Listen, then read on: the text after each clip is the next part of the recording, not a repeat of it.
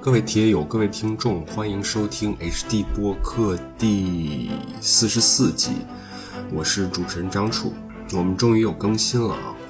这集节目呢，我们请回了播客第一集节目的嘉宾李奇胜和朱立场两个人，和他俩坐在一起呢，我感觉好像四年的时间并不长，因为正好是四年前我们三个人坐在一起，也是这个节目的开端。在节目中呢，我问了他们俩一个问题，就是四年前的你和现在的你有什么变化？我们每一位听众都可以想一想，其实我更应该问问自己，在这四年之中有什么变化。那在节目中呢，也许你还可以听到第四个人的声音，那位朋友呢，算是我们的一位热心听众吧，所以你听到第四个声音也别太感到意外。好了，话不多说，让我们进入今天的节目。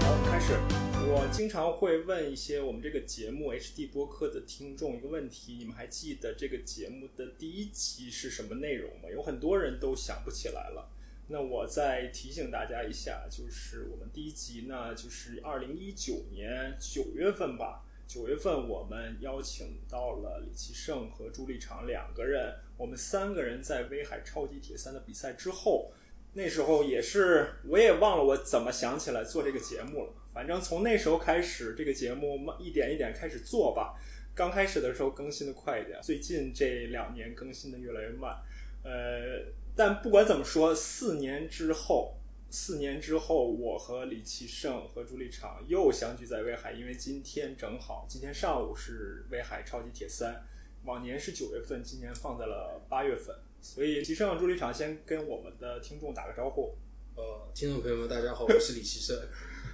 听众朋友们，大家好，我是朱立场。他们两个人是第一个第一集节目的嘉宾。刚才节目开始前，我也问他们俩后面的节目他们有没有听过。其实他们俩也经常经常会听。一会儿我们也可以聊一聊他们俩对后面节目的一些印象、一些感想吧。其实刚才节目开始之前，我们已经对上午的比赛聊了很多了。我们还是先四年之后，我们还是先聊一聊这场比赛吧。就像四年之前说的，威海这个赛道是非常有特色的。国内为数不多的非常有挑战的、非常有特色的比赛，我们几个人也都非常喜欢这个地方，喜欢这个比赛。疫情三年过去，比赛又重新开始，我们又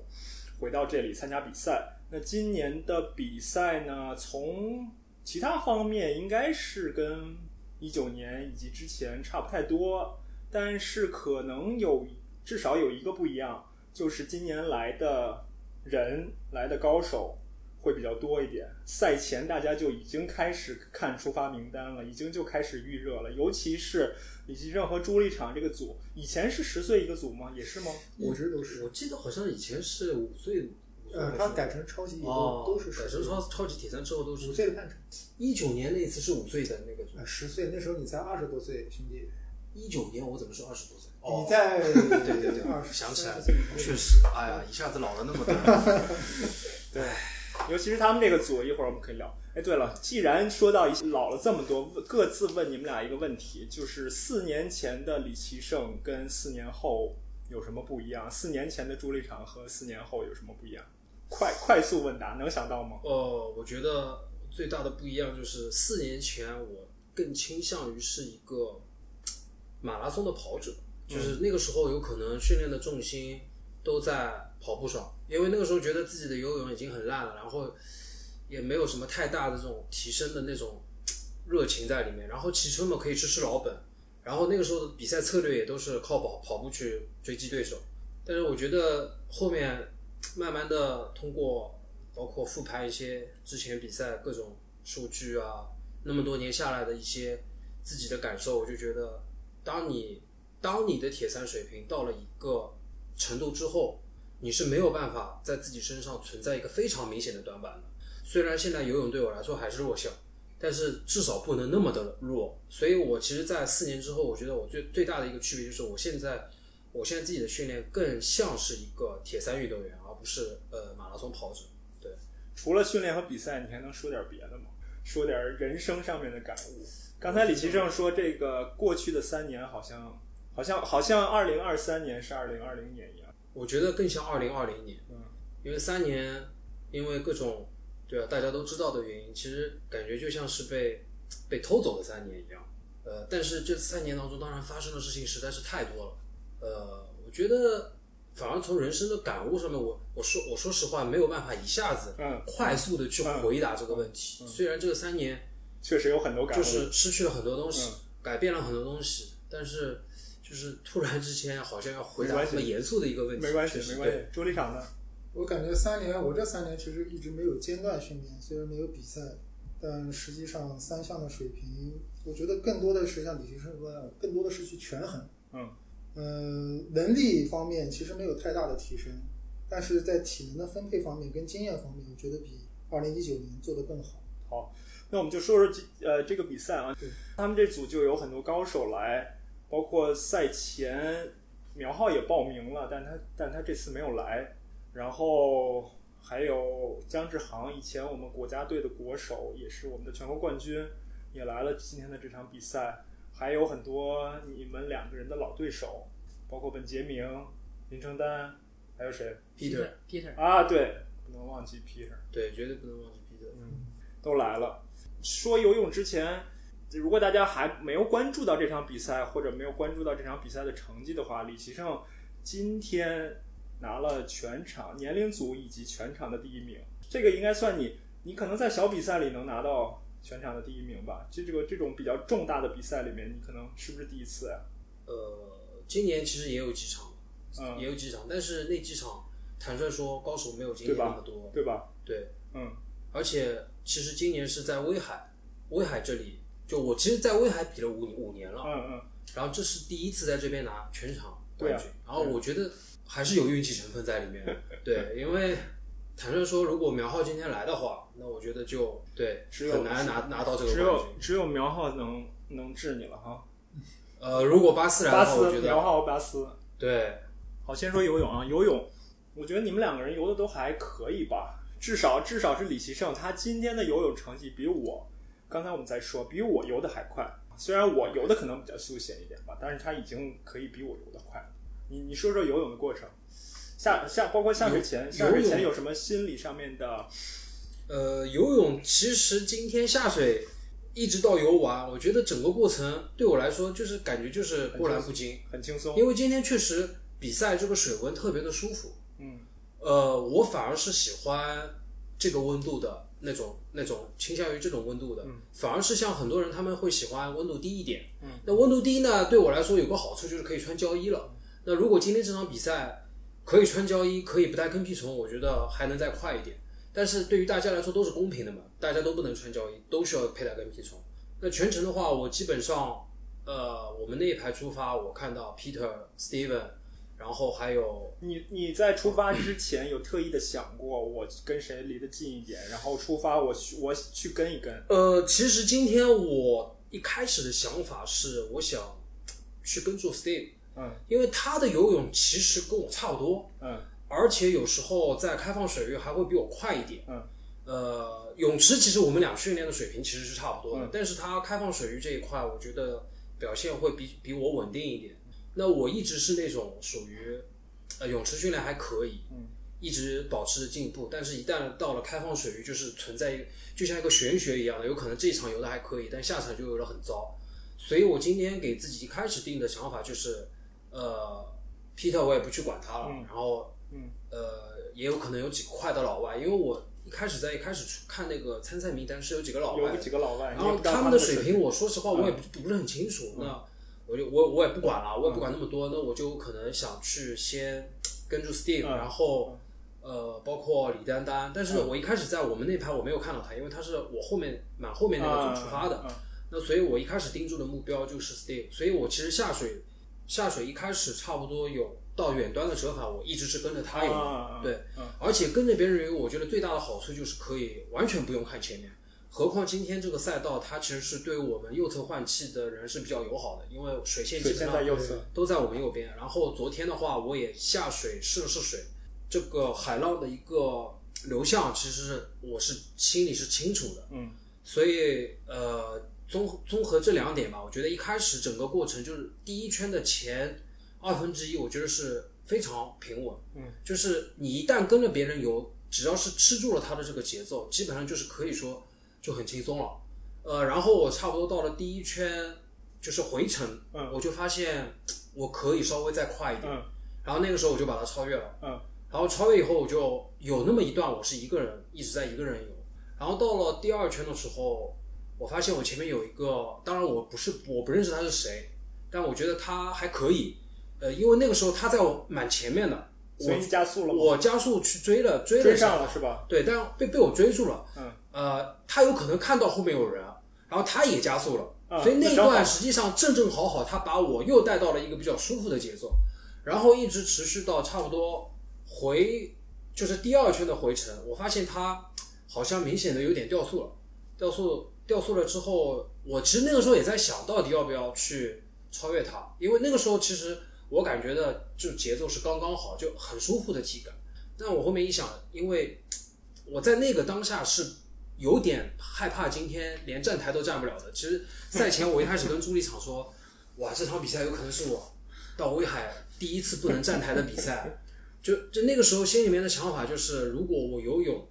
呃，我那个时候想的是，如果我现在把他超越，他如果又能把我给超掉，嗯那我就选择继续跟随，我也不去想太多了。所以我那个时候就尝试性的进攻了一下，因为那段其实已经是在第二圈的回程，离我们那个上水上水点其实也就五百多米了。然后那个时候我就选择起腿就把它超越了，超越了之后我看他也没有跟，也没有跟我，然后我就一个人一直一一直在游，一直在游，整体的一个感觉还是不错的。上来你也没看表，因为你的表出对了故障，对，呃，但是我跑到换向区的时看到候， Peter 了，我看到 Peter 推着车出去，你就你就知道自己游的不错。对，就我我就知道，哎，今天还可以，因为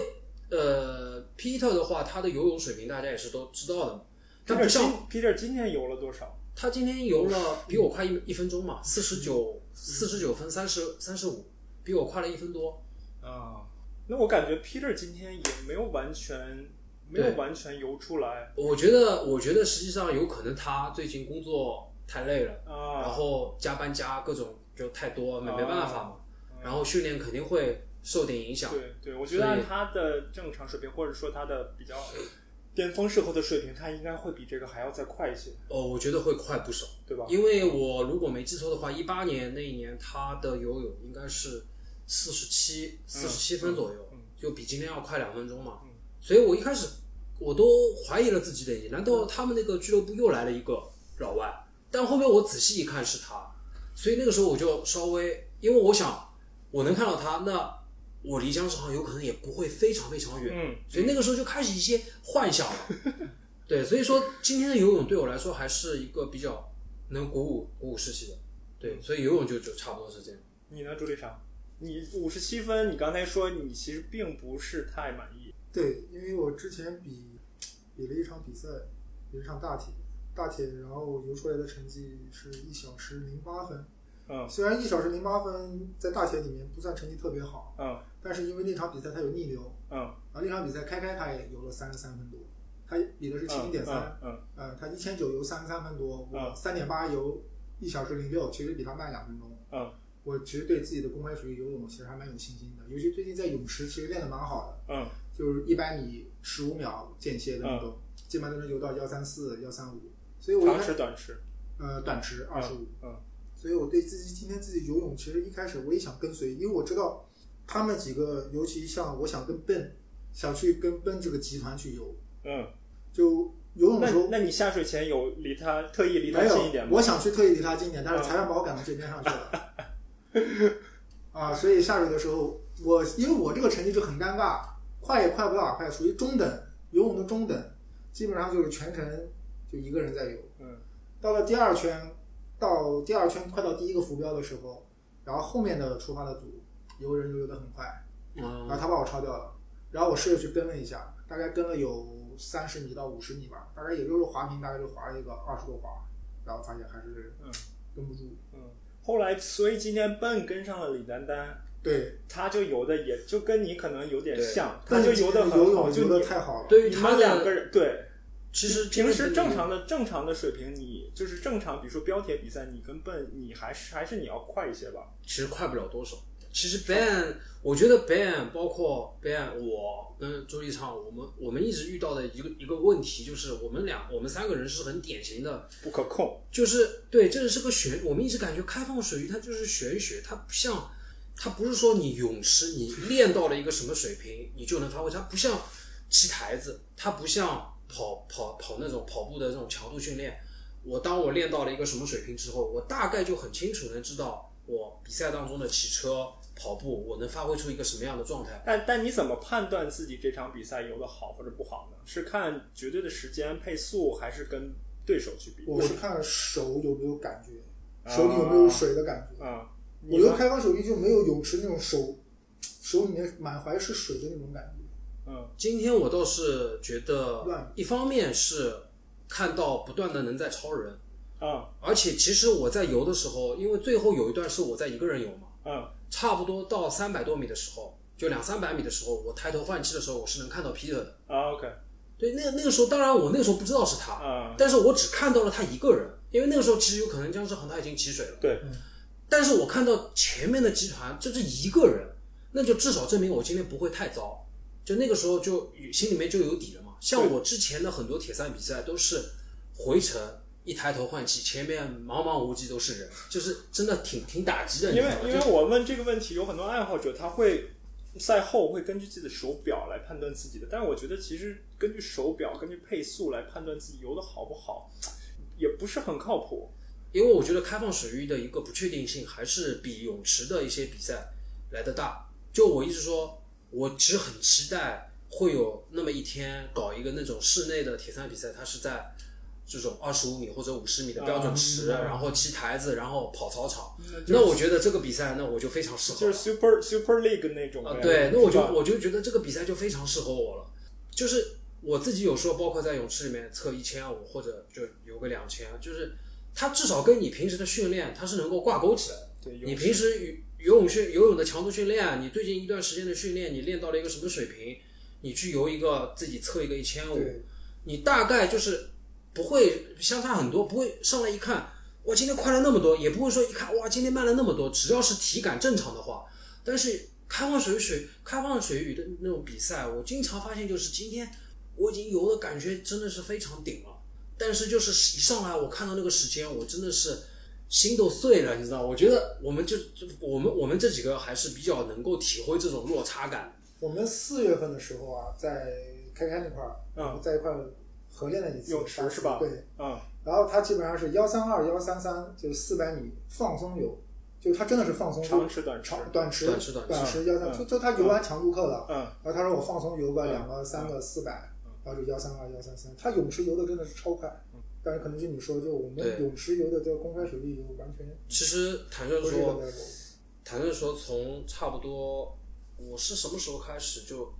一定想要把游泳练上去的？其实我我觉得这里一定要提到巴斯，嗯，就他他在这一块给我的一个启发是非常大的。激励，呃，对，可以作说为是激作励，为一个半路出家，对，就是没有童子功的对人，可以把游泳练到这个水平。对我觉得从国内我们能看到的、能认识的人，一个是一个是巴斯，一个是 Peter，就他们两个人。对，嗯就他们，我觉得就特别是巴斯，嗯，呃，那为什么特别是巴斯而不是 Peter 呢？因为那 Peter 也是自己后来才学的自由泳，是，但是好像我是只是说啊好像，啊，传闻他小时候稍微练过一一点点，就就啊哦 OK，不是像巴斯那嗯种完全嗯是零基础。嗯巴斯在接触铁三之前，我相信他是从来不游泳，那有可能就是呃泳池里面游游蛙泳，就嗯玩玩吸吸水那种。对但是他能够通过自己的训练，就他的游泳训练真的非常恐怖。所以啊，嗯所以你刚才说你现在的有在游泳上的时间投入是哪年的两倍？差不多一八年那个时候，啊一一九年那个时候一的九两，年的两倍。那我们想象一下巴斯的投入，我可以这么说，他他在游泳上面，我觉得他就我我，因为我们大家都有互相都有刷吧，嗯，就真的是你看到午餐起步你看他的游泳训练，就会感觉今天我游了个三千，实在是太少了。所以我看你，所以我看你也经常动不动就游就五是千，我自己的一个体会，就是我们一直说游泳它是一个侧重技术的一个项目，呃，但我说说我的我自己的观点，就是说我觉得业余后天开始训练游泳的人，绝对不是说技术不重要，技术其实非常重要的，但是非常需要在量的积累的这个前提下去感受技术的一个提升。嗯，如果你仅仅只是说技术非常重要，那我只练技术，我下次我每周仅有的这点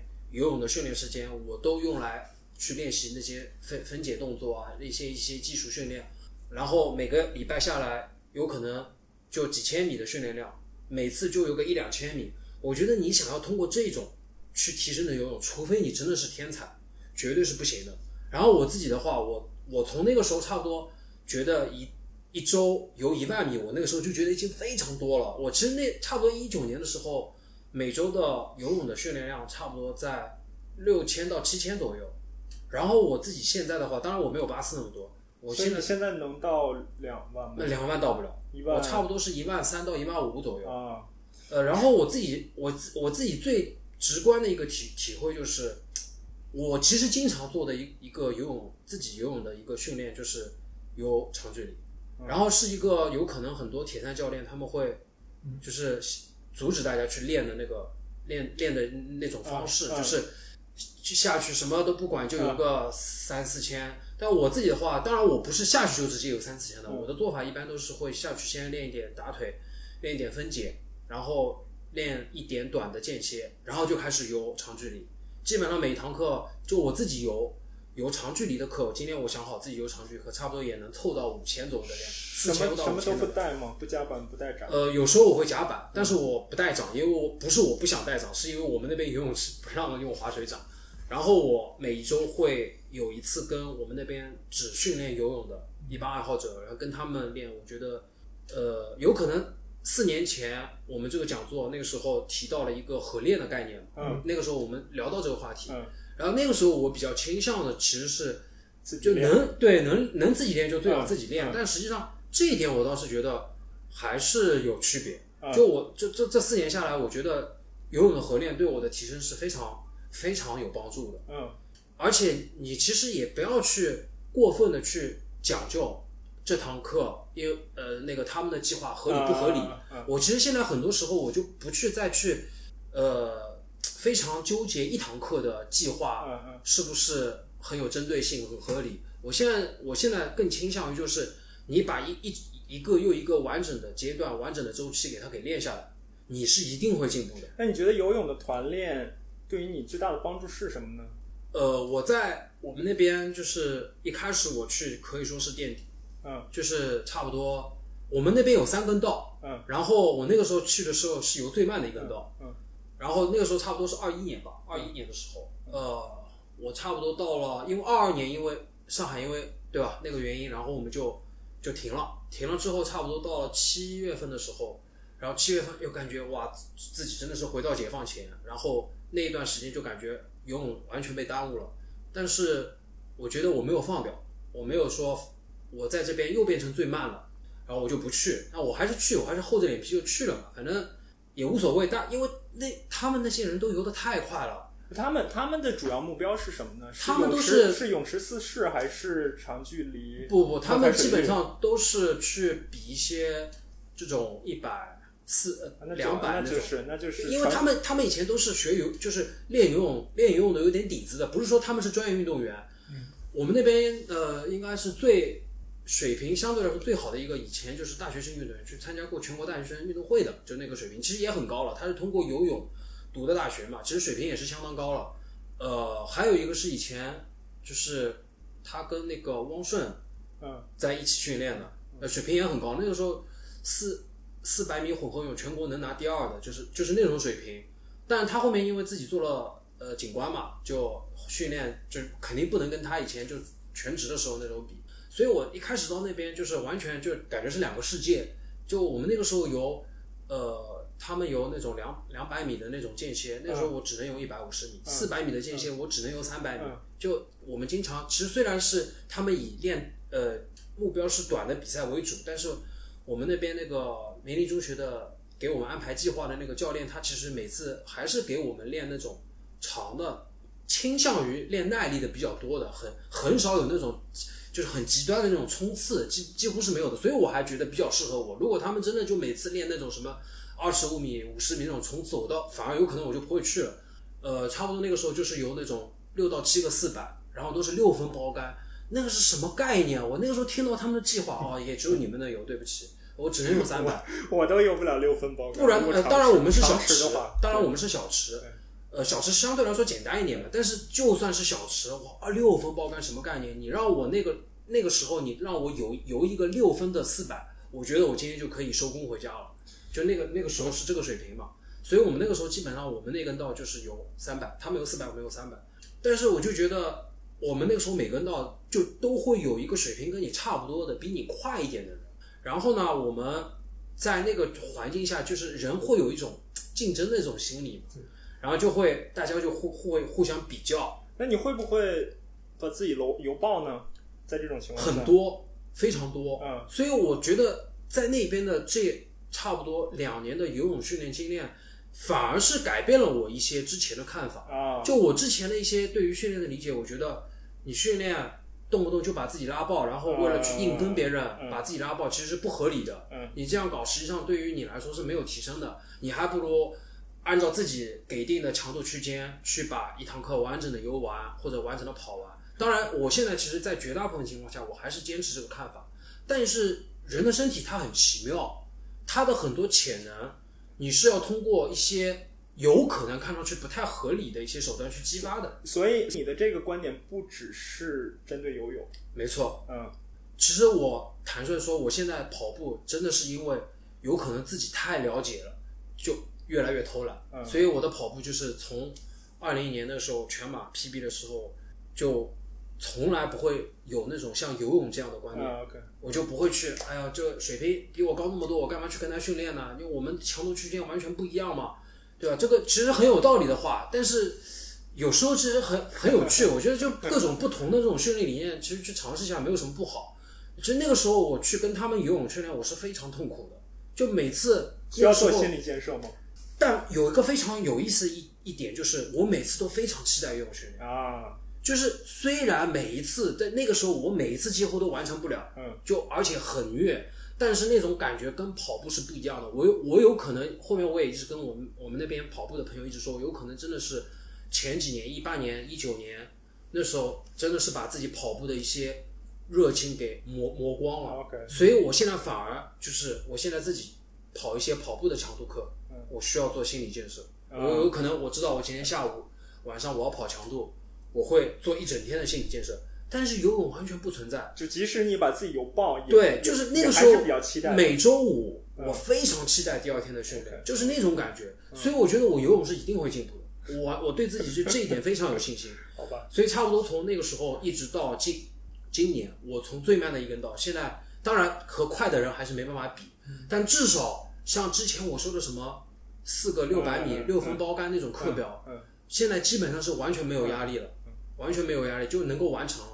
对，好吧我觉得所以所以能够提升，我觉得还是有道理的。对对好吧，好吧，其实你有没有想过，就是怎么讲呢？就是二十五米的池子跟公开水域，对，还是有差它距的的。蹬壁就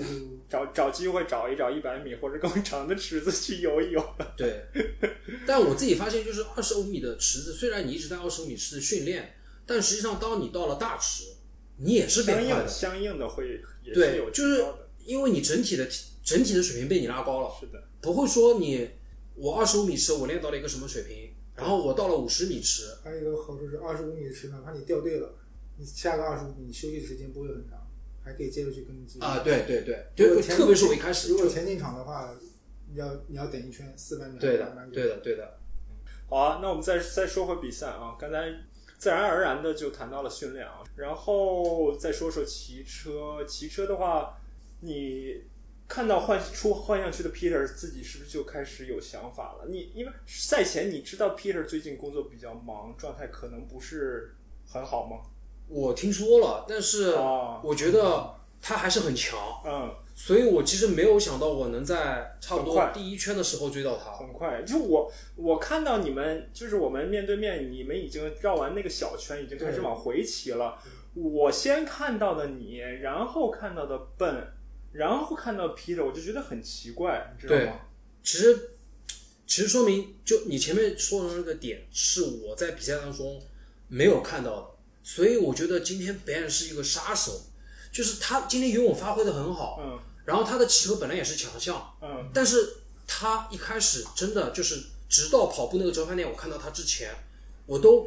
以为他应该还在后面，嗯我那个时候以为我前面应该追的是姜志航，嗯我后面应该就是 Peter，而且我我那个时候还不知，我完全不知道 Peter 离我有多远。我那个时候甚至于我在想，会不会这是 Peter 的一个战术？因为因为今年我经历过一次跟他的 battle，然啊，后那一次我 觉得就是我太上头了，嗯我看到了他，而且这是我人生第一次追到 他，他对我来说也是个标志性的，就像里程碑一样的那么一个人物。然后我看到他以后，我那个时候完全没有控制住自己的一个，就去追了。然后追了以后，然后那天特别热，滴水湖那次，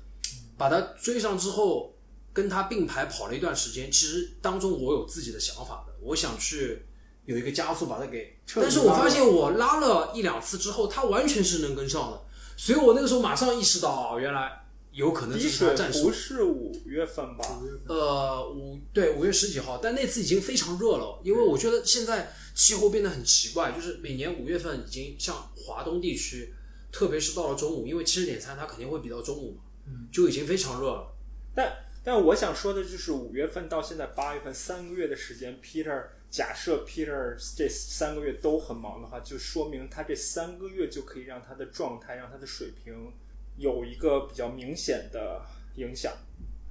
我觉得会对，而且确实今天嗯三项对他来说，我觉得都都不算发挥的嗯很正常。嗯呃，实际上他的一八他的一八年的那个数据，包括一九年骑车的数据，我其实我都我都看。嗯都仔细研读。，对，都就确实是，呃，怎么说？只能说工作的各方面的影响还是挺大的。嗯，好吧，好吧。然后你很快就追到他，你是第几圈追到的姜志航？应该是在最后一圈。哦，最后一圈才追到，其实所以他骑的也我差不多，我差不多是这样，就是在那个我们幻象区前的那个嗯拐弯上坡的嗯那个、那个地方嗯，呃，我有朋友帮我报，我跟江上那边有差的。啊，OK 哦 OK，然后我第一圈的时候，我从因为游泳的话，我比他慢了七七分分钟，七分钟嘛。然后第一圈骑车骑完，到那个地方，到了差不多五分不到一点，就四分四十几秒。然后那个时候我其实已经开始在算了，但是我那个时候我有可能在想的一点是，我有可能还是要在跑步阶段去追他。我那个时候想的是这个，但是呢，因为长距离的骑车跟标铁的骑车还是不太一样，嗯所以也不好说。嗯然后我第二圈来的时候，他们给我报已经追到两分多钟了。嗯，追到两你以为分多第钟三的时候，第三圈就可以追到了。就意味着我骑车一定能够追嗯到。嗯嗯然后我差不多是哦，我好像不是最后一圈，我好像你是是第三第圈三圈吧的时候。因为从第对一对对圈开始的时候，你们就在一条直线上了，哦、就小完圈完出全来看不他到们就在一，条完全看不到他，完全看不到他。其实我一直在往前看，而且到了第二圈开始，因为有不断的后面。呃，开始骑车的选手已经来了嘛，对对所以那个时候就很混乱了，完全看不到对面发生了什么。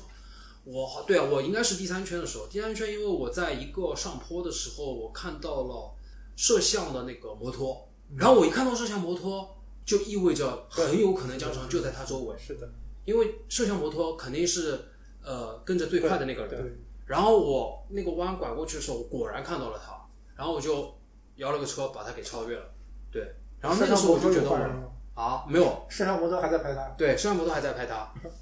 这不公平啊！以为你是被套圈的选手。他以为这摄像摩托没有料到有一个比他快下的人吧。次通过什么方式我们就把这个信息传达一下？下次有一个叫不，我觉得这样挺好的，这给我减少了压力，对，也蛮好的。嗯，然后助力场呢，你你反正你是第一圈就骑一个公路车，然后就很快的就把我超过了。下坡下坡放的也很猛，嗯，是吧？九十六，公路车九十六最最最大，就是那个大坡是吗？哦九九十六，那我你是那他太你是太凶了你是因为缩的比较小，还是因为你还在蹬啊？呃，缩的比较小，因为齿比已经不够了，九十六的齿比已经。哇，那太快了！我今天极速也就只有到了九十，因为我骑的公路车，我只有靠下坡那种稳定性，公路车的稳定性跟上坡嗯公路车的轻量化，嗯，去把在环海路那一段的起伏路还有平路的劣势给它给补回来，那所有过弯你都在我都很蹬激猛进，嗯，嗯我都很激进，嗯所以才会嗯摔一跤。所以就我上坡也是在趴着休息把，就也是这种气动姿，就二十的速度，我给自己定的目标是，嗯二我十只以要速下度二十以下，我才是这这样样的，骑，其实是这样的。不啊然我一直对的会趴着骑。对的对的，嗯嗯，如果还记得上一集节目，一九年节目就是朱莉好像是单速啊，骑完的，对电池没电嘛，电变没电，电变没电，单速骑完了威海这个赛道，让我就很吃惊。然后今天他又出了一点小状况，上坡的时候，上坡的时候摔了一小下，但好在倒不是特别严重，对对嗯耽误了大概有半分钟到一分钟的时间吧。后来你最后你骑了多长时间？我骑了应该是三小时零三还是零四？那也非常快了嗯，非常快。这呃，李奇正骑了是两小时五十，四那你的均速是三十四点几？三十四点35点几三十五点几了？对三十五点五左右吧，啊哦，那你跟35.4那年35.5的那个瑞典的那个没有，他快太多了，他三十六点七没，有，他骑的也是三十五点五。应该不是，因为我印象当中他的那个他的那个数据我 Strava 上面是看过的，好像是三十六点几没，有，我看了也是他 Strava 上数据是三十五点几，赛道赛道记录是是古里昂吗？不是古力是他是是是 Freddy 是吧 f r e d d y f r e d d y 对，他骑了多少？你们还记得吗？差不多是吧？你的意思是两个人差不多是吧？两个人是差不多的，那快，那三个技术是五二四五二四二几吧？但他那的快在哪跑步儿？啊跑步跟游泳，对， f 他 r e 的 d d y 游泳跑好步像很快，是跑四步十也一快还，是四十二，他相当于每个单项比我快将近十分钟。他的跑步我记得好像是四幺零跑完，对的，这个赛道跑这个410四这个赛道跑四幺零，对简直对，难以简想象，直， 难以想象。一小时四十几分你钟，你让我单跑一个，用我全力去跑，我觉得我也跑不到这个配速，因为它当中太危险了。说实话，我真的是不太敢去跑。就是我觉得足球场它发明一个词叫膝盖粉碎机嘛，膝盖我觉得这个赛道，特别是回程的一些下坡，真的就是膝盖粉碎机，而且还很容易变成脚踝粉碎机，因为它的碎石非常多。是好在好在现在碳板鞋的缓冲，我觉得我今天穿碳板鞋的缓冲会好一点，我还稍微放心一哦，点，说到这个，对他当年还是没有穿碳板鞋是跑吧？对，就特别牛逼。我第一年来这边比那个超级年，就是他们二二零一七年这边是第一届的那个超级铁三，我那个时候大家都没有碳板鞋这样东西，呃，呃然后我穿了一双竞速鞋我来跑嗯的，跑完我就直接回去小腿应力骨骨折了，就直啊接真的吗啊导对那直你接骨折导致了我当年应力性骨折啊就是骨髓一开始查是骨髓水肿嘛，啊然后后面就是医生说你放心一点的话去做个 CT，因为你哦骨头里面有阴影。啊！然后他以为我是不好的那种病嘛，我被他吓得真是也吓得不轻，然后我就去那边华山华山医院那边就拍了个 CT，然后其实就是有很浅的那个应力骨你休息折，了导致了骨你休膜。休息了多长时间？我差不多休息了完整的休息到那一年的十二月份才开始跑步，就等于也错过了那一年的上马。对，所以我对这个赛道真的是印象非常深。第二年我直接换了一双 Honka 的那个缓震鞋来跑，因为因为二零一八年那一年我是最重要的一场比赛就是那一年的上马，因为我前面也提到了，嗯就是我在一九年之前吧，也包括一九年，其实我更倾向于是想把马拉松先练好。对，所以说一八年，而且那一年夏训基本上都是在练跑步，骑车也没怎么练，游泳也就也就这样。然后我在想，就是千万不能因为这个比赛又把我搞伤了，就有点心理阴影。所以那年我穿了一双非常厚的缓震鞋，但实际上非常厚的缓震鞋它有个什么问题，就是它跑上坡真的就非常累赘。不过好在那一年，包括一九年那次，跟今天的赛道，我觉得最大的不同就是没有那么多杂草，我觉得碎石也少了很多。今天的有很多清过，之前修清成过，了今年他特意没有清。对，今对今天的赛道，我突然感觉到不是说它的陡，它的长提升了难度。我觉得它难度主要提升在就是，首先它杂草是一点都没有处理，还有碎石，对还有就是对非常多的碎石，对你根本不敢说但是去他把之前的那些一些比较陡的地方，他全部修成了水泥路。哦，对，哦但那段真的是跑的我真的怀疑人生。就你，你又在想着哦，后面别人在 追你，然后你那时候又是在那么陡的地方你在跑，哇我觉得这就是就这个赛道有魅力的地方，所以你是全程在跑是吧？全程在跑，包括上坡，包括包上括下坡，对所以整场比赛几乎就没有状况。对的。吧我现在所有的比赛我就求稳，嗯，我宁可就是对对，我觉得求稳非常重要。其实这个习惯我从二零二一年那一年杨硕的那场七点三就体现出来了吧？我觉得这个想法，因为那一年杨硕的铁三，杨硕那个七点三下雨下的非常大，呃，然后就是那次我看了名单，我也知道第一名是肯定没希望了，因为那年苗然浩后也去了了。是吧？但是那次我是想试试看能不能拿第二，因为朱文杰那次也去，嗯我也知道他实力还是比较强的。嗯呃，但是我在想一点，就是我骑车千万不能摔车，嗯，因为那天雨非常大，而且其实阳朔它也不是说是个完完全的就是平路嗯，它其实是有一点起伏的，当然不能跟威海这边比，呃，它有一些下坡，有一些还是有一点点那种就是起伏路的那种那种感觉，所以那天我其实骑车骑的特别保守，骑车其实骑车是骑的比较慢的，对对我来说是比较慢的，但是我觉得骑的比较保守带来一个好处就是我跑步跑得很好，那次好像跑了一小时十十四分多吧，就直接在第二圈就第一圈结束的时候，我就追到周文杰了。对，所以说我现在的一个策略就是，任何一场比赛，我觉得绝对不能激进。其实跟一九年那次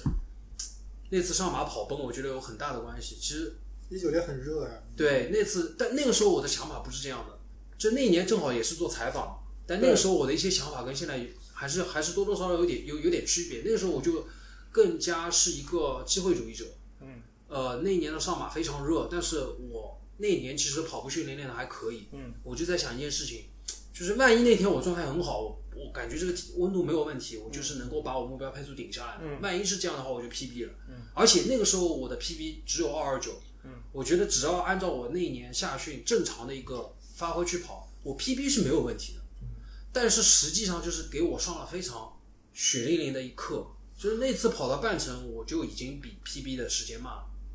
而且你一旦就是看到这个结果，以及不断在变热的那个气温，你就会有双重打击，直接导致后面就是崩得一塌糊涂。因为那次好像就破三刚刚破三， 恭喜小哈破三，恭喜我破三。所以我们那那那年就是朋友，就是一直会有个梗，就是说二零一九年很很不容易破三了。而且那次我比完，整个人情绪是崩溃的，我是一边哭着一边骑自行车回的家。 就是你要是换到我现在，如果一场比赛崩了或者是怎么样，我就完全不会当回事情。但是那个时候真的是对跑步非常有执念，就真的是想付出太大把一年的练的东西给发挥出来了。。付出所以我觉得带来一个很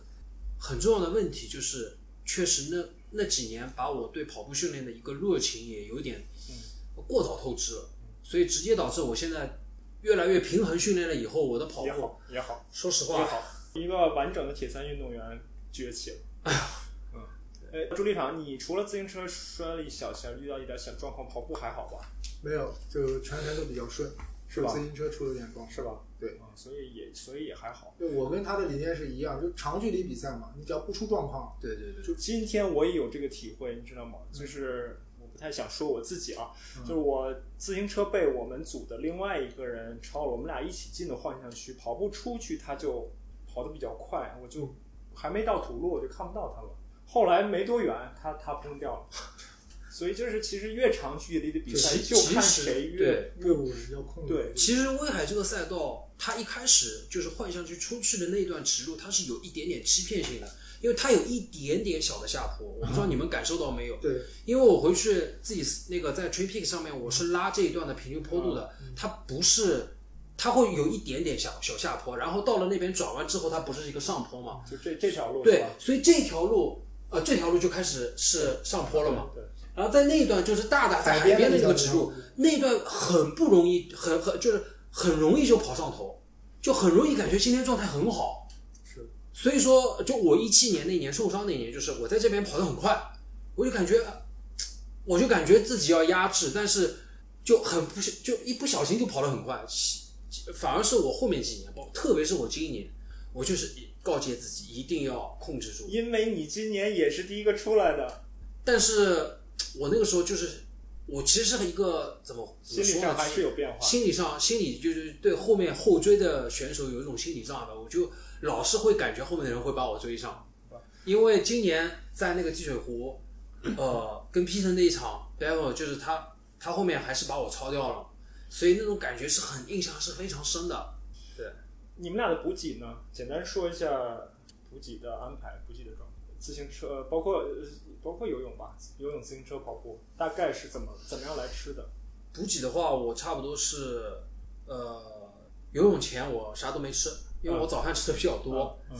然后游泳汽水之后骑车，就刚开始骑车过了那个大坡，大坡又嗯嗯嗯不是很方便嗯，然后过了那个大坡，我吃了第一只胶，嗯，然后后面差不多就是每一圈吃一根胶，嗯，那并不多呀，液体呢对，确实也不多。液体呢？液体的话，今天我感觉不是很热，嗯所以我那个自己灌的那个电解质饮料，我就喝了大概两口吧。我全程都在喝他们那个矿泉水，，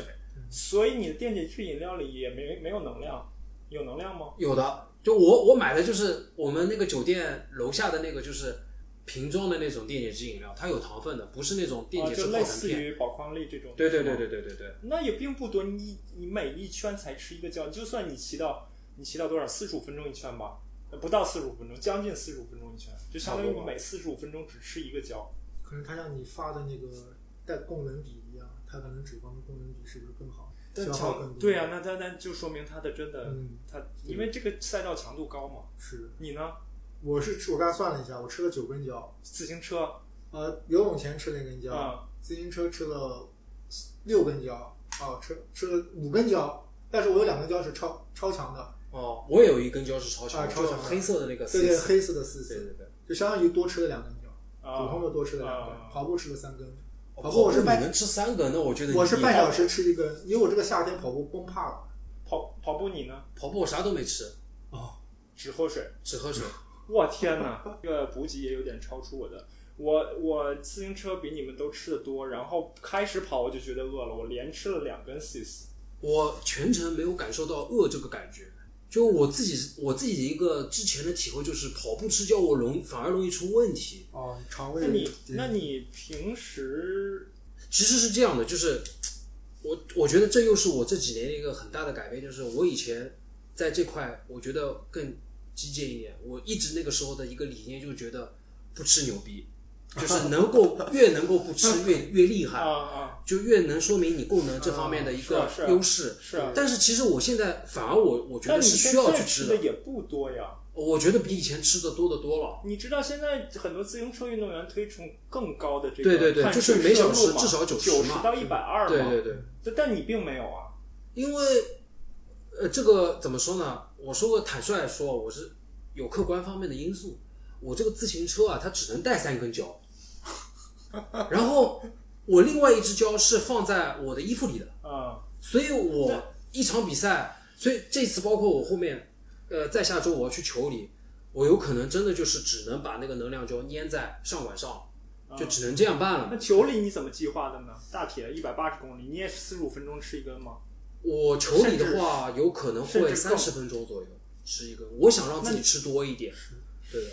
因为其实现在我那你我我现在的训练补给这一块，跟我有可能一八年一九年，我觉得最大的一个改变就是一八年一九年那会儿，我自己骑长距离，我真的就是连饮料我都是不喝的，我就只喝水或者是那种无糖的电解质饮料，因为那个时候大家有可能接受的一些是看的东西啊，包括都在比较推崇这个东西。但实际上，我在二零二一年左右，我就发现其实不是这样的，就是现在很多呃耐力运动，包括骑车，包括越野跑，包括铁三那些 Pro，包括他们的一他些们是背后的越吃运越动多团的队，他们的对他们的他们的说法就是，实际上你吃的越多，它也是一种能力，而且它也是需要去训练的。对，这就是肠胃训练嘛肠。胃对，所以我其实说句实话，我现在吃就平时包括训练也好，吃的东西，我自己觉得是比以前多得多了。而且但是我有时候不是说我想吃，但他不吃，我他是可能有一个特定的运动强度之类。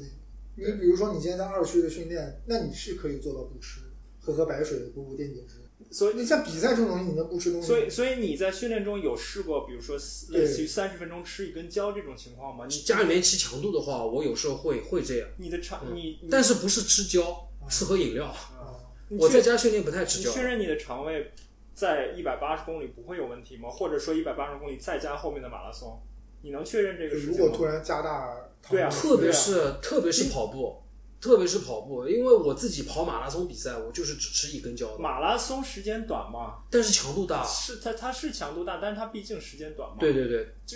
所以所以就是你知道我今天就觉得饿嘛，所以我这在刚出去就吃了两根 cheese，然后上去就狂嗯吃，后面确实感觉好一点，但是我肠我我肠胃算是比较比较那个好的，就是不会有轻易有反应的。但是我吃到最后也隐隐的开始觉得有反应。我倒不是觉得有反应，我从来也没有什么反应，就是我只是觉得，就我一开始前面说的一个客观因素，就是我车子只能带这点胶。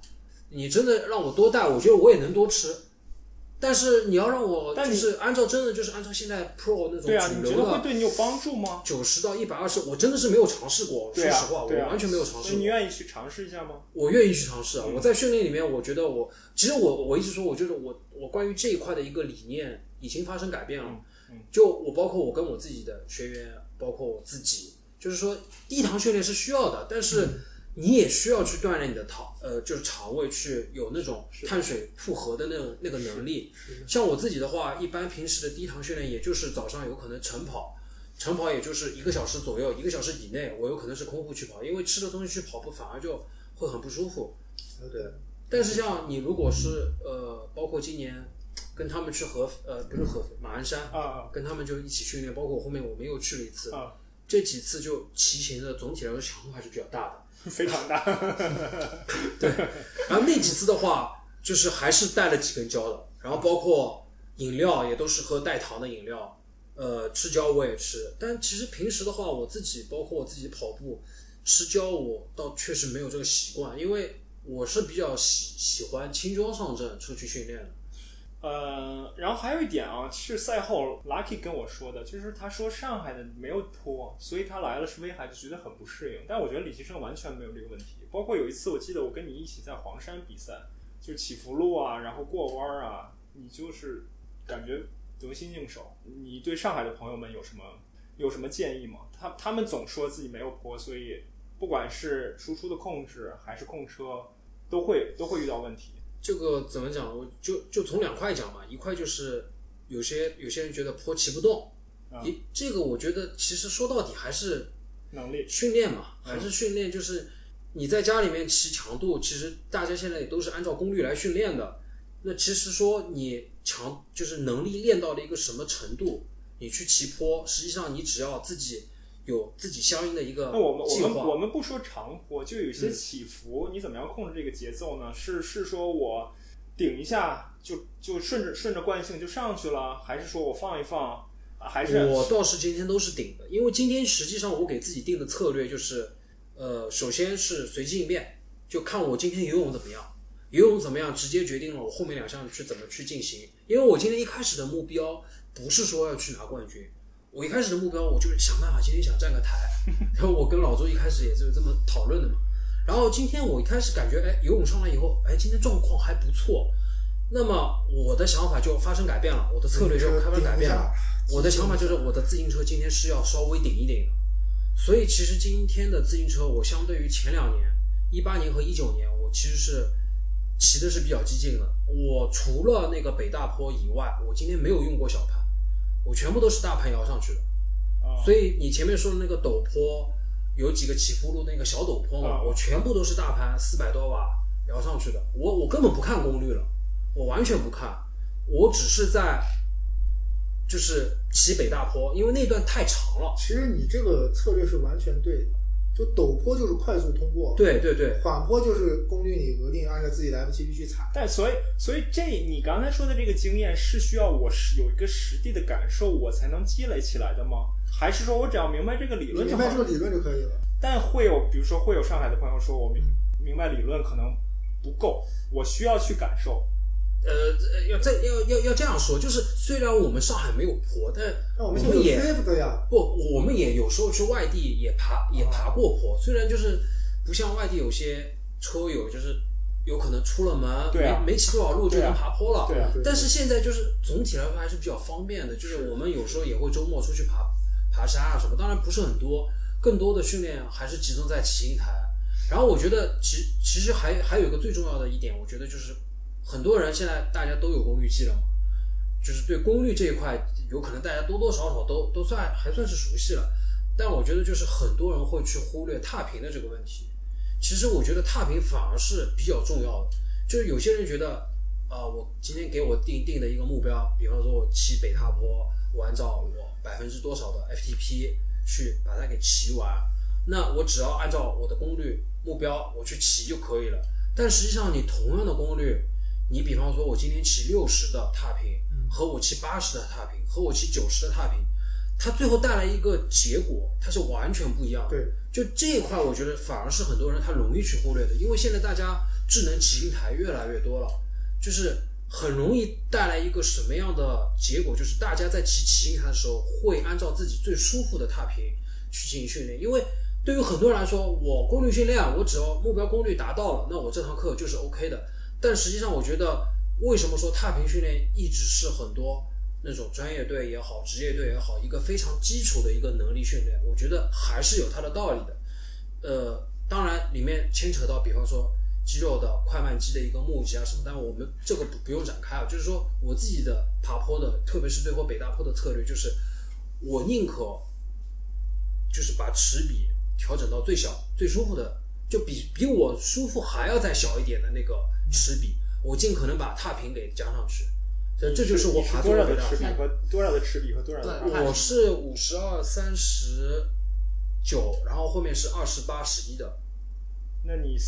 就三39三九对二八的话，你踏频是多少？差不多。最后北大坡的话是七七十几吧，那你功率还是对功率还是我后面差不多就是三百四十几骑的，还是高。嗯，因为我觉得那一段，按照我前面两年的策略，因为我一看这个参赛名单，我也不去想全场第一的嘛，完全不会去想这个事情，所以我就是很稳的按照 FTP 骑，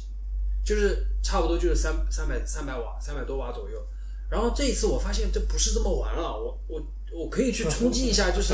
之前不敢想的东西了，所以就自然而然就会骑得比较顶，而且会会骑得很积极。其实今天骑车我就是骑的，觉得自己自己给自己的一个评价就是还是骑的是比较积极的。比较比较顶对你的跑步，你觉得有影响吗？我说实话，我在那个当下已经没有去想这个事情了，你没有想，那你开始跑之后自己的感觉没有呢完全没有影响。是吧？所以还还是人还是是能力， 能力加深能力但是说实话，后面的那个土，就是到了那个山上跑土路、跑上坡，我觉得还是，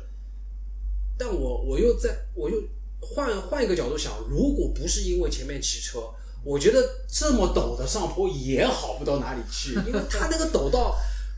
有有特别有好几个，就是它后面铺成了那个水泥路的那个地方，就我们回来对就等于是跑上坡了嘛是的，对它就陡到那种感觉，就是你真的恨不得就下来走路了。但即使这样，你都没有走是吧？你走了对没有？我我走了两步，真的真正的是两步，啊，就全程只走两就步。最陡的那个地方，我发现我快走两步，其实要比我跑的要快一点。是的，超过百分之因为多少说实坡度话，就之后，是我自己当时的想法就是，一旦你走了一步，你就一定会走第二步，就会走第三步。我一九年几乎所有上坡都是走的，这次大概有有三有二分之一到三分之二的上坡是是用走的， 所以会比你们慢慢了多长时间？慢了二十分钟。其实反而是我今年比过的有几场比赛，我是走过路的，就特别是广州那个增城那场，那那不那个必须走，哇，那一场真的是热到我，就是晚上会做噩梦，就是真的是太热了，热到就是我过每个补给站，我只能在补给站稍微停一会但儿。我听说它没有冰水是吗？呃，其实是他们有冰水，啊、但是因为当天实在是太热了。啊、冰就变成早就化掉了化了。他们能够提供冷水，我就觉得已经非常不容易了。就他们的提供的冷水其实就是冰水。如果他们当天是提供冷水的话，那你等你拿到的时候，它热水一定是热水。所以说那天其实每个补给站我都是进去喝喝完，稍微走一两步才开始跑的。然后那个时候心里面又很忐忑，又是 bad，然啊 后对，因为他就在我后面一点点，我每次喝补给站我就在遥遥看远方，我就我就非常担心出现一个外国籍男子，我就知道这个就情况不太妙了，但还好。但今天我不知道楚哥，你看到楚哥的时候，你有打招呼吗？打了，打了，我看到他了，我是啊先先我先看到他的，你看我打没有打完？我看到你打的，打了吗？对啊，哦哦。然后呢，我看后面的人就就姜志航跟 Peter 就就追的就比较拼的就比较凶，对他们两个因他们为俩是很很近，接近，很他们近，就没有打。而且 Peter 其实我觉得他在跑跑的时候，他其实是预料到他能够追上那个姜志航的，嗯嗯，对，因为我看我就折返的时候看到他跟看到姜志航两个人的状态还是他们两不太个一状样态真的是的是是的很就是不太一样的。是就的，跟你跟笨的状态是不一样的。好，那我们比赛就说到这里啊，然后嗯，我觉得听众也能听听出来，不管是从上一期节目到这一期节目，其实上它是一个非常有用用英语的词就就 competitive，就是就是争争强哦争强好胜。是所以所以我想问你一个问题啊，就是赢赢比赛对你意味着什么？赢比赛，我觉得是一件我争取去做的事情，反而就不是说是我必须要去完成的事情。有、嗯其实我觉得说到争强好胜的话，我觉得就是那种好胜心，让我留下深刻印象的还是巴斯。就他给就我他的的好那种胜心会比你对他的那种好胜心，真的就是你所以我从他的每一天，你都能感受得到所。所对，所以我应该也问一下巴斯这个问题，就是赢比赛对你意味着什么？其实我觉得，说实话，参加比赛的人都想赢，嗯但是呃，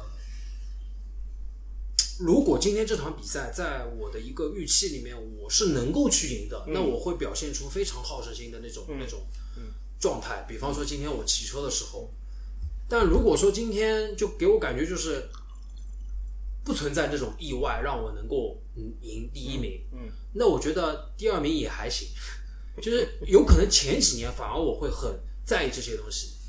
就包括我之前就是自己写的一些赛季啊也好，就是嗯特别的那种，嗯嗯但其实反而这几年我就没有太过于，就比方说像威海这个赛道，如果我我其实会不出意外，我就会每年都来。嗯那对我来说，如果我每年都能够快一点，顺便还能赢，那就更好了，那就非常好了。那还有一个问题就是战胜对手意味对你意味着什么？我觉得这跟铁三比赛这件事情的一个特殊性其实是挺有关系的。战胜对手，很有可能就意味着你同时也战胜了自己，嗯因为在大就当比赛进行到白热化的那种状态下，大家都很痛苦。那你如果是比别人更能顶住痛苦，那你就是会赢得比赛。当然，除非就是说两个人的差距实在是本身的差距实在是太大了。所以我自己包括在有时候训练的时候，我就会我就会想一个问题，就是会会苦。包括大家有那次那大家团骑嘛，就是那次马鞍山团骑啊，包括我自己平时我们上海这边小伙伴一起，有时候会骑一些强度啊。就在那个时候，我就会跟自己说，你痛苦的时候，其实别人有可能比你更痛更痛苦了。嗯，那你有什么理由放掉呢？所以我觉得就是更加倾向于会去想这些东西，而不是说我一定要赢谁谁。你你刚才说的一件事情让又让我想到一个问题，我之前跟朋友讨论，就是在你目光所及的这些对手里面，有的人现在他的水平比你高，能力比你强，你是怎么看这件事情的？你是觉得他只是现在比我强，你会这么想吗？我我我想这个事情的角度倒不是说去想我什么时候会比他强，或者说是、嗯我反而是比较呃挺依赖这种有这样的人存在，啊，就是这这啊这样的、这样的存在，它会它会让你去进步。 OK，他为什么这么强？就是呃，怎么怎么说呢？就是我们一直平时在开玩笑说嘛，就是有时候就人都会偷懒，那有时候会偷懒的时候，我就会去看一下巴斯，开开他们今天的 Strava，他们今天干了一些什么事情。一看到他们的东西，我就觉得哇，我不行，我不能，我不能这样，今天这样就是。对我经常，我们就是群里面大家也就经常就这样开玩笑嘛，就觉得我我其实觉得这本身它是一件非常积极的事情，内卷，就他已经跟我跟他谁厉害，谁更能赢比赛，就我觉得已经没有关系了。好吧，而且我我觉得有那么几个比自己厉害的人存在，也是你持续下去玩这个运动的一个动力，非常重要的一个动力。好吧，好吧，对我给你，我给你念一段话啊，好像是，我不确定是不是杨写的。如果不是杨，也是一个比较顶尖的铁三运动员。看你怎么怎么理解啊？就是说，体育不是关于胜利，体育是关于迎难而上，体育是关于探索自己的身体和心灵的极限，体育是为了让自己发挥出最好的水平，并激励其他人也这样做。体育是关于尊重你自己和你的竞争对手，体育关于诚信。比赛结束后，看看镜子中中自己，能够说我已经尽我已经尽力了，而且这是正确的方式。呃，说到这这一段话，就一定要提我今年比的那场增程。嗯，其实那场比赛在那个环境下，我觉得拿什么名次都已经不重要了。就那天比完赛，我是唯一一次就是比完我就躺在终点，是人家把我扶走的。然后当然那天我双倍的开心，一一一方面是我我我这个比赛还算是完成了，没有退赛，因为其实我那天在跑步阶段，我脑海里退赛是一个频率出现非常高的词哦，我这个太能理解你了，我比大姐真的就是这样我今天比大姐也是这样，啊。嗯就就是刚刚刚过去的那一场是吧？对对。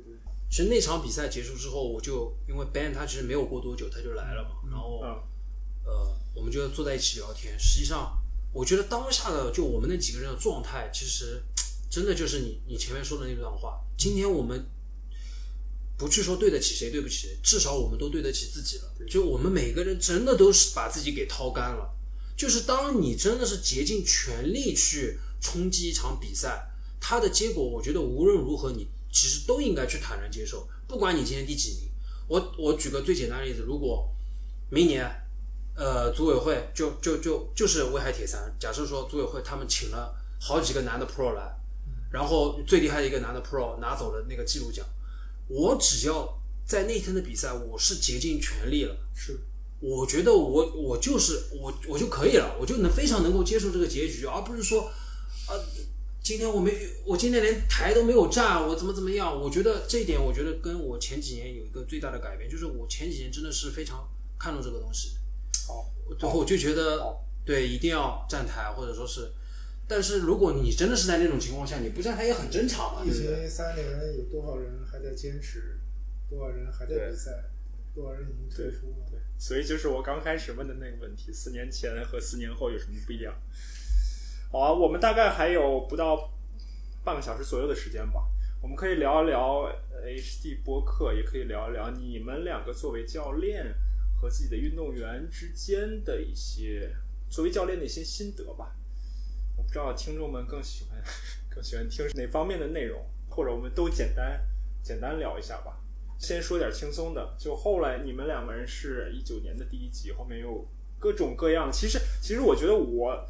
最近的若干期节目已经没有这么细致的去聊铁三这个项目了。从我自己的想法来说，我会我会尽可能的扩展一些，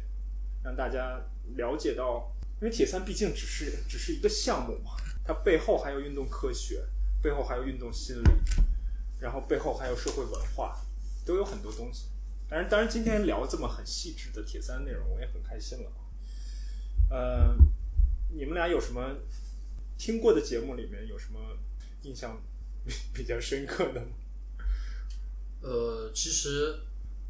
我可以算是忠实听众了。嗯真的是忠实听众，因为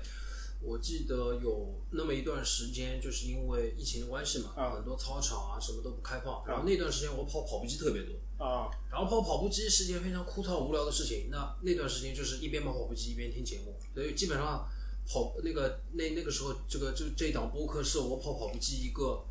伴侣，就基本上只要是我跑步机我就听，然后甚至于有些节目我其实听了蛮多遍的。其实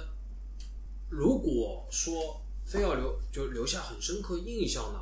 我觉得首先是那次那几期就是采访李友明老师的。啊对，好那几那几次那几期干货还是比较多的，从训练的角度来说，干货是比较多的。但是其实反而后面有一期就是采访 Peter 那那期，嗯嗯呃，也给我留下了很深刻的印象。嗯但你其实我说坦率说，就是每一期的节目我都觉得挺不错的。嗯呃，Peter 那一期的节目，我觉得最大的一个感受就是他几乎没有聊很严肃的训练，嗯他都在啊、前面我记得是在聊一些他之前就是一些经历嘛，嗯就是德国，然后到了中国之后的一些，然后包括他后面的一些自己对于运动这件事情的看法。嗯，所以我其实我更想说的就是，我有可能现在反而对一些就非常训练化的一些就是的是严我也肃的是东西我也，是太太过于。关注和讨论了，反而是我能够吸引我的，反而是一些运动员他们自己对于运动这件事情，或者说对于铁三，啊或者说是对于追求成绩这些事情的一些看法。然后 Peter 当时那期节目，我觉得对我来说挺有意思，包括巴斯，嗯呃，他那期节目，其实那天那个那个那个时候我听巴斯那一期节目的时候，我跟他还没有像现在那么熟。啊其实我跟他很熟是，呃，去年那个我们自我们组了一个 HTC 的队伍去跑那个 HTC，、啊，然后那个时候就非常，他其实我一开始以为他真的是就是个非常严肃的运动员，嗯但是后面通过私下去接触，就他是个非常搞笑的人，就非常活泼、非常搞笑的人。然后就而且他有时候会会非常说那种就冷面笑话嘛，就是就所以说了一个很搞笑的事情，但是他就是不笑了，就会把整个气氛搞得很很很很搞笑，就也是跟我一开始理解当中的就是他嗯还是有点区别。但我最早其实跟他的接触是一九年那年柳州，就那年的 Ironman 的柳州七十点三嘛，就那年开开也去的，然后柳州他第你一第二嘛，他对他年龄第一，年龄组第一，我第二嘛。然后那次比赛其实我非常不爽，其实我不是说对于人，对人，啊我其实是对自己，啊因为那次呃我是跑步完全就跑崩了，就完全跑崩了。啊呃，然后最后反正呃就是成绩也挺糟糕的，其实虽然是第二名，但其实成绩是其实是挺糟的。呃，这其实是我们第一次，算是第一次嗯正式的，就是、呃也没有什么交流。然后我其实也也有时候我其实是一个情绪化、比较情绪化的一个人。就是那次我觉得比赛比的不好，所以我后面赛后的那个颁奖晚会我也没去。 然后就那天我就一气之下，我就买了当天的这个机票。我就现在不会了吧？对现在不会了。但我不，我今年其实也有过，今年也有过，今天也有就那个游那个游跑两项嘛哦，就那次啊，算了，这个不展开，这个不展开。就反正啊，这种这种比较傻的事情，我到现在还是会做的，有时候还是会做的。然后那次其实跟他没有太多的一个接触，呃，只知道他很厉害。然后从后面其实一开始一些一些呃文章啊，包括一些他看的看他的成绩啊成绩就，对啊这对啊对就于运动员来说，成绩是最对直接的。包括一九年，其实下半年在那个 STC 他们办那个嵊州，嗯他也来的，啊嗯但是那个时候跟他就没有没有那么熟。然后他那次是之前还摔了一个车，嗯然后还是挺快的。嗯啊就那次比赛是 Peter 第一，他第二，我第三嘛。 OK，后跟他很熟，其实也就是去年的事情，开始慢慢就大家变成了朋友，然后，呃，他也是一个我比较欣赏的人。然后我想说的就是，听他的节目和听 Peter 的节目是一个两种完全不同的体验。听 Peter 的节目就会觉得他他的训练理念，嗯他对于生活的理念就非常的 Peter 化，就啊非常有是他的的标签。然后你听巴斯的节是目的是，的你从这个节目在录这个节目，他说的每一句话，你就能感受到他的一种斗志，是的，他是的的那种是的，溢虽然于言表的虽那种。然那一集节目的音质也不是特别好，因没为错巴斯好像是开车还是坐车从成都回西昌，也不是从西昌到成都的路上，在休息站停下来跟我跟我录的这个节目。对，嗯就那个时候我对他其实是完全不了解的，反而就是那次节目是我第一次听到他说那么多话，然后也从侧面了解到了他他的一些情况，以及给我留下了一个非常深刻的印象，就他真的非常的，他跟非他跟别人都不一样，真的就是非常不一样的一个人。然后他说的话就是就是给人那种感觉，就是他感觉就是为这个运动而生的，就是那种天生的。然后同时他私下里也还是挺搞笑的。对他私下是个非常搞笑、非常活泼的人，而且他很会搞怪，就不是那种非常说就是一天到晚一本正经的，然后就是对也一直一直讲笑话，一直。但他一旦投入到训练，真的就是我不知道大家有没有看过他的一些训练的一些每周的一些这种负荷，他的真的就是每周差不多三十几个小时的训所以练，，所以对于普通人或者说对于一般的音乐爱好者来说呢，巴斯之所以是巴斯，也是因为他能承受这样的负荷，并不是每个人都可以承受这个负荷的。或者说，当然巴斯承受这个负荷，也是因为他的能现在的能力已经到了。我我觉得就不是仅嗯是能力上，我觉得是这样，还就是心理上，对啊，所以我没错说我的就是这个意思嘛，没错我就是这个意思嘛。就是有时候我我觉得就是真的有些东西是需要主观去调动的，他真的就是一个非常能够把这种东西调动起来的一个人。是他经常就是有时候他也跟他自己的教练会有些矛盾，就是他有时候教练会吐槽他练的太多了，反而其实罗教。我们都知道他的一些训练已经不少了，对，没错，真的是他的训练没错风格已经是属于那种量不少的，其实，但是他有时候还会自己在家就他真的是一个对于运动非常，就在运动本身这件事情，真的是做到了纯粹，然后对自己要求非常严格的一个人。对，所以在在很多很多时候，我们经常说啊，他们有可能就就训练，他们有可能就说这种话的人，他们会会想到，如果他们自己也不用上班，也每天训练，他们也能够像他们这样训那练，是不行的。那我可以负责任的、负责任的回答这说这样的话的人是绝对没有这个可能的，因为像我自己来说，我工作不是很忙，我也能这样去训练。但是你如果哪怕你不让我工作，你就让我全职的投入去训练，我可以这样说，我练不到他们。就我自己的话，差不多每周最多最多，我觉得练到二十个小时。我觉得几我我真的就是已经不太想训练了。我我一般来说都保持在十十七八个小时左右，就是比较多了，也对我来说是比较多了。所以他对于这件事情的投入，已经不能简单的说值得令我学习啊，令我觉得非常牛逼啊这种来形容了。对，所以好这档节目让我真的是接触到了各种各样的，就是很不一样的人。然后干货这一块也很有很有几期节目，包括后面有一期节目是那个越野滑雪的一啊，个教对练，对对对，那也是李老师团队下面的一个人。包括呃当中也有几有一两期吧，有两期是采访那个 iMark 的，对，就 Mark 的，就你能感受到，同样身为教练或者说运动科学方面的从职人从从业人员，就是 哎每个人的风格、风每个格人和的想法可能都不一样观念都是太不一样对，了。还是很有意思的。对，这这本身就是一件很有趣的事情，所以我一直觉得，我当时就就一直觉得这个节目应该做下去。对应该多更新，不好意思。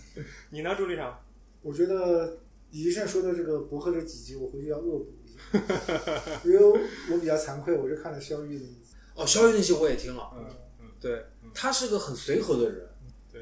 呃，就像你说的，就是不管是教练还是运动员，每个人都有自己的想法和风格。肖玉，我觉得他也是一个就这这方面有深入思考的，并且他有自己的角度。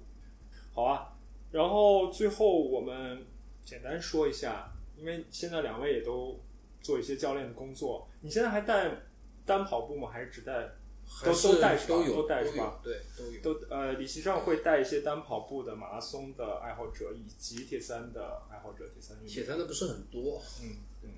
然后朱局长刚才跟我说，他也会在合肥带一些小伙伴，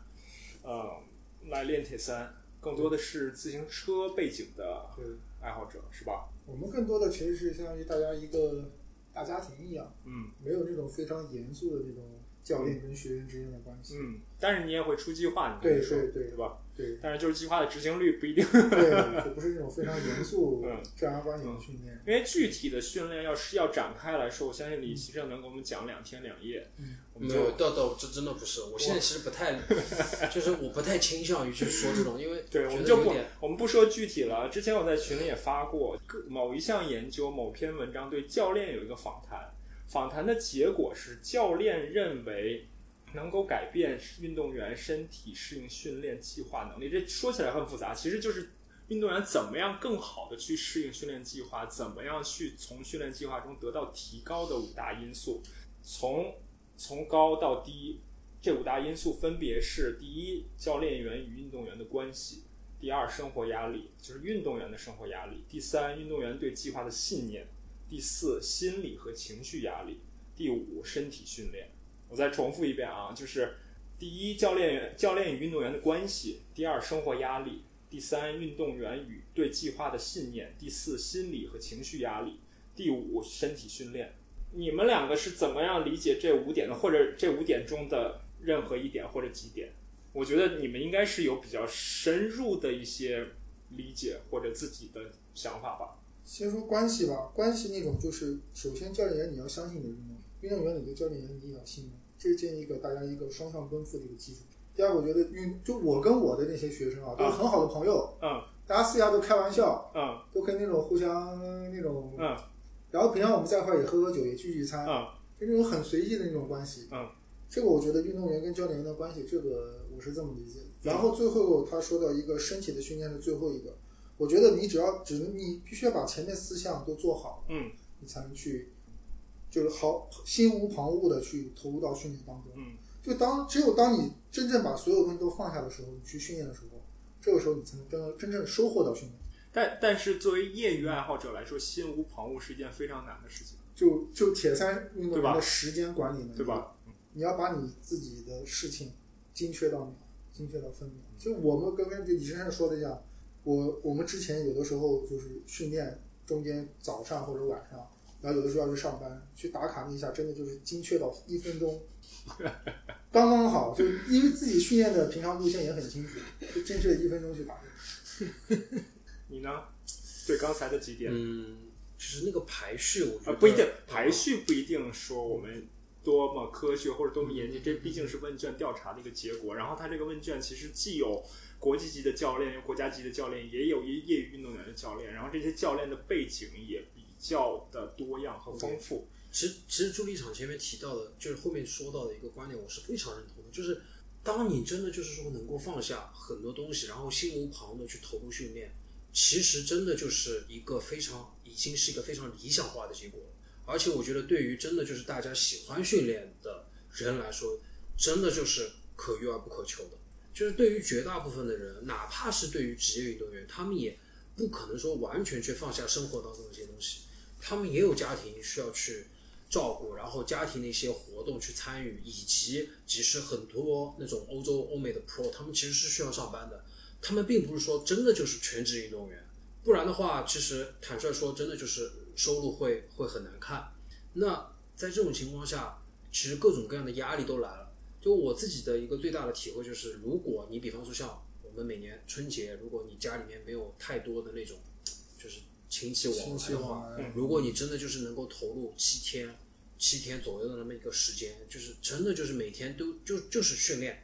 吃、喝、睡觉、训练、吃、喝、睡觉，你就会发现就是会突然之间你的训练会变得非常系统，而且你的恢复、你的各方面你都能跟上，但是这是需要前提的，它的前提就建立在你没有一些额外的事情来给你造成干扰。但是说实话，这种状态对于绝大部分人来说，它是不存在的，是是非常非常难得的。那我自己带学员，呃，就说铁三吧，跑步就不用再感觉，因为跑步相对来说，铁三还是一个并不需要花那么多对时间去投入的那么一个项目，毕竟它是单项嘛。对。那我自己的铁三学员，他们都是在自己的行业里面是精英，就真的就是工作非常非常忙。然后，其实我有时候给他们写计划，呃，我都非常就是陷入一种两难的境界。就我我觉得这个阶段，他其实需要去承受这样的一个负荷的，但是很有可能就是突然之间，比方说，因为我跟我的学员实际上都有微信好友，然后我们都在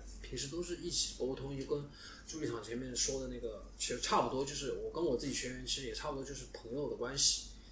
然后他们有时候就微信会发消息说啊，今天有可能突然之间要加班到很晚，然后这个训练就就就没有办法进行了。那当你作为一个教练，你遇到这种情况的话，我觉得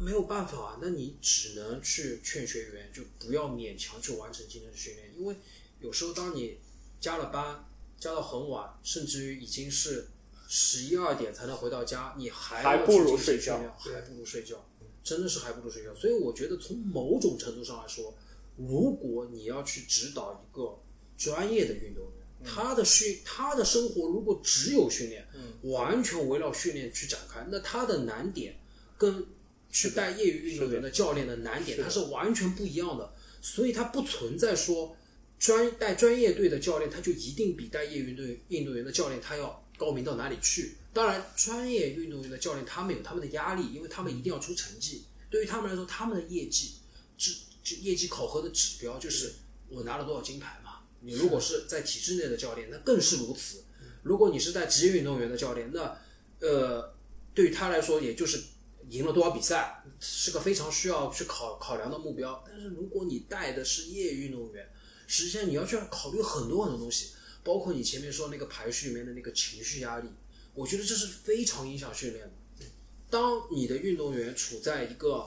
相对情绪比较平缓、平稳的那个周期里面的时候，你就就肉眼可见的，他对于训练的那种压力的吸收就会好很多，这种恢复各方面就都能跟得上。但是其实我觉得我有可能说的不一定很科学，啊也是我自己的一个就是带学员啊，包括这么多年下来也自己的一个体会，就是情绪这个东西，情绪的变化它是它的那个波动啊，它是也是有有一点周期性在在里面的，就是嗯嗯有些人他有可能这个阶段他的情绪各方面也也都也都还行，哪怕就是他的工作压力啊，或者说生活当中其他压力还是比较大的，或者说没有小到哪里去，但是他这段时间的情绪方面倒还可以，但有时候他就会过了过了这个周期，有可能下个周期他的情绪会突然之间就变得很消沉。嗯当然，有些运动员他们有一个天赋，就是他的情绪始终能保持在很高高亢的那种，嗯，就是对于任何的那种挑战、训练的挑战，他都很能够很积极的去吸收。但是实际上这种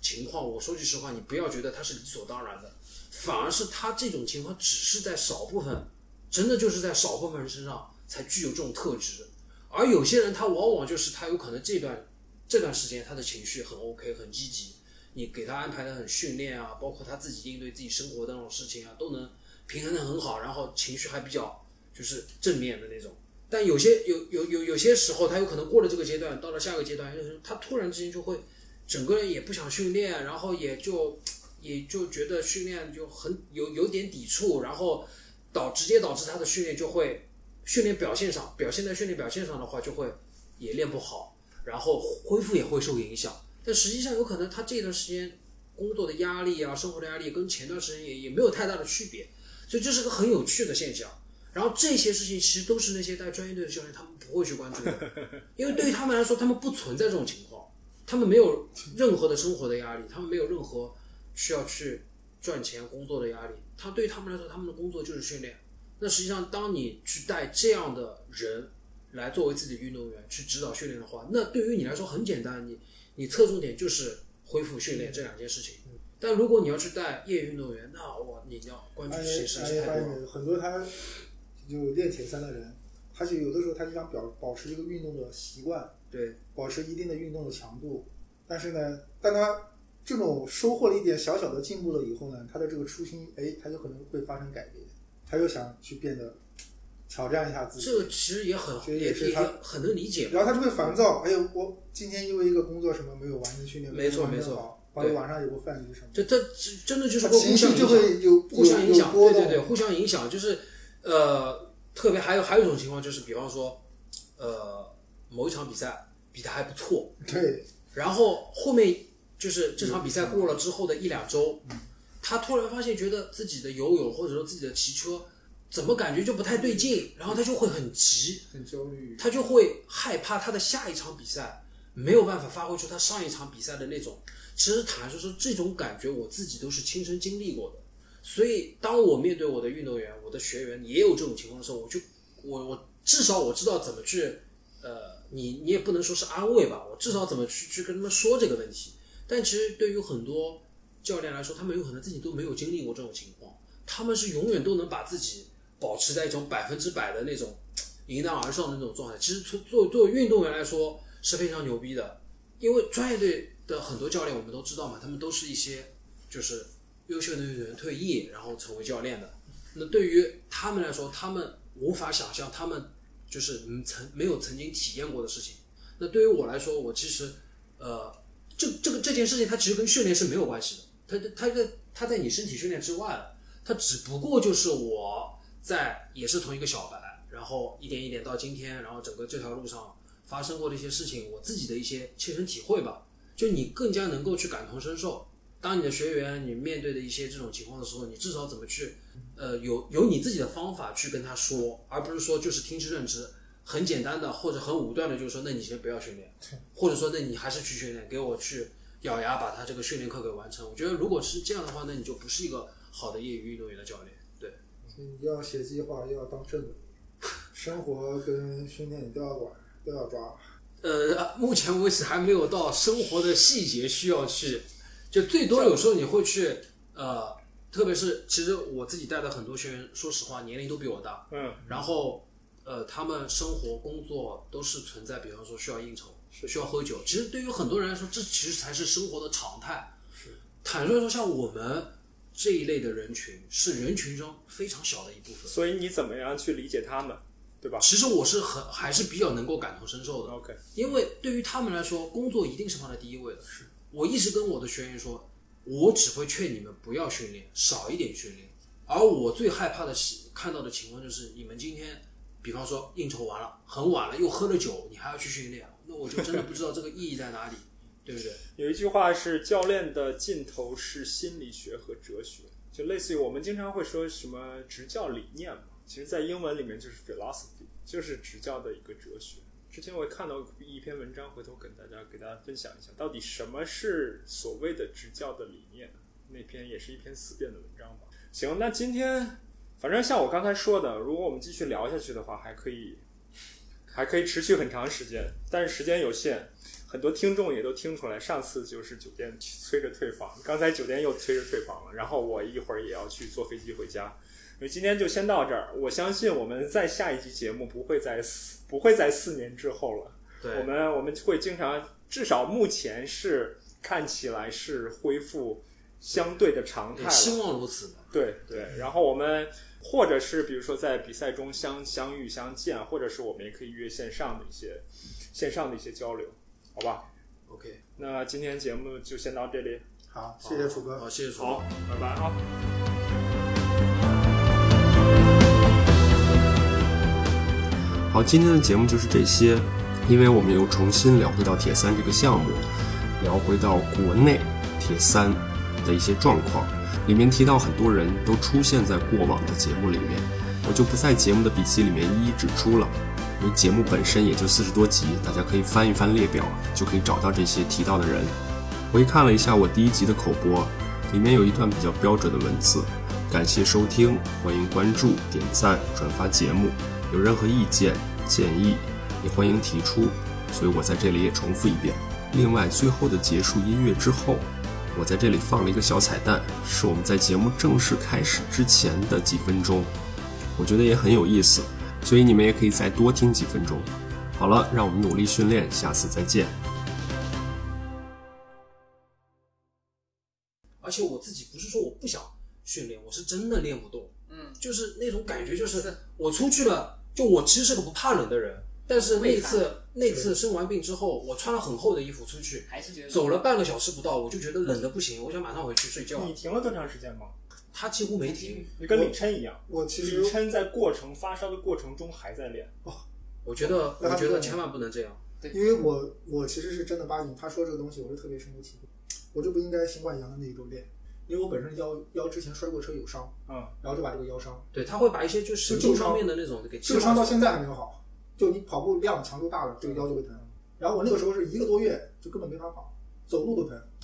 就因为我新冠阳了大概五五六天的时候，我觉得哎没事了，我去跑个步，就就那次跑绝步，对是不能跑对，跑的时候还没事，跑完以后然后的。要我是差不多过了三周走路都不行，才第一次跑步，嗯，但是三周之前呢，就是差不多到第二周、第三周的时候，我那个时候就是我会偶尔一个礼拜骑一两次车去公司，嗯也就是上下班通勤，不是训练，就不是说哦我在家骑台子或者正儿八经训练。他的通勤来回距离是六十公里， 没有没有我跟你说一下啊我，是五十四，就是从上海我不是就说是从上海骑到苏州我我不是说骑过去，晚上还骑回来。我那个时候的能力只能保证我今天早上骑过去，嗯然后晚上我是地铁回来的。然后我我为了就是保证每天有稍微动一下，然后我就故意这样。然后我第二天晚上我下班了，我再骑车回来。啊，我但真的不是说我不想去练，我其实那个时候我真的非常急，你知道吗？嗯，但是那个时候我真的就是骑车稍微骑时间久了，我就觉得就是那种很虚的感觉。是，然后游泳更加别谈了，就是那一个月将近一个月我没有下过水，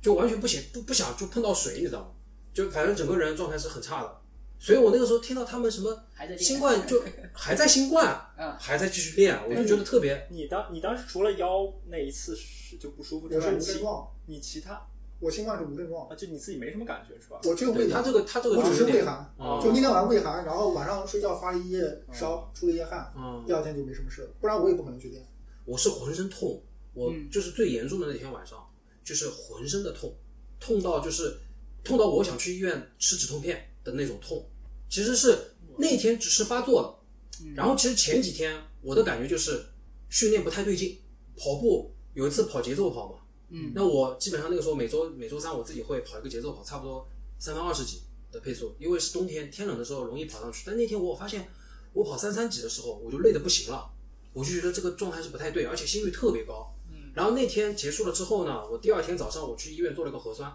但因为你们知道，当时做核酸结果不是马上出来的，这差不多过了一天才出来。等他那个结果出来的时候，我已经人不行了，已经人不行了。告诉你一个，HRV 比你做核酸表不现的更不快，不，没那那个时候没有，我我新冠期间 HRV 一直是阈值，一直是一直是正常值。我是发作的那天，HRV 突然之间就啪啊跌到谷底了。我发作到新冠结束，HRV 一直是正常，啊，但是我包括进新区里全部都是他正有常。可能真的是因为无症状，你可能是无症状，但是我接触到的有呃大多数人有症状的，先是他 HRV 有反应先是是吧嗯先是 HRV 有反应，而且我在那个时候刚好跟你讲的那个一定是不能训练，当当时我在那个云南那个国家田径集训队那儿去、嗯去准准备去跟他们稍微练一下，然后正好那个那个教练还那康复师他就跟我讲，他说他说你不要练了，你你回去吧，我对刚到那儿我我就阳了，他说他这个话我只能对你们说，他说对我的队员我我不敢讲这对样的他们要话，引他起说恐慌的他全马他就比你慢十分钟不到。他他那说还是他不说一你样。他那说我现在估计他跑不说过了，你们你，他说你这样子，我跟你讲，他说千万不要练。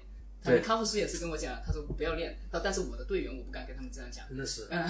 那是肯定的， 他说他们必须得训练。但我觉得这不对的事情。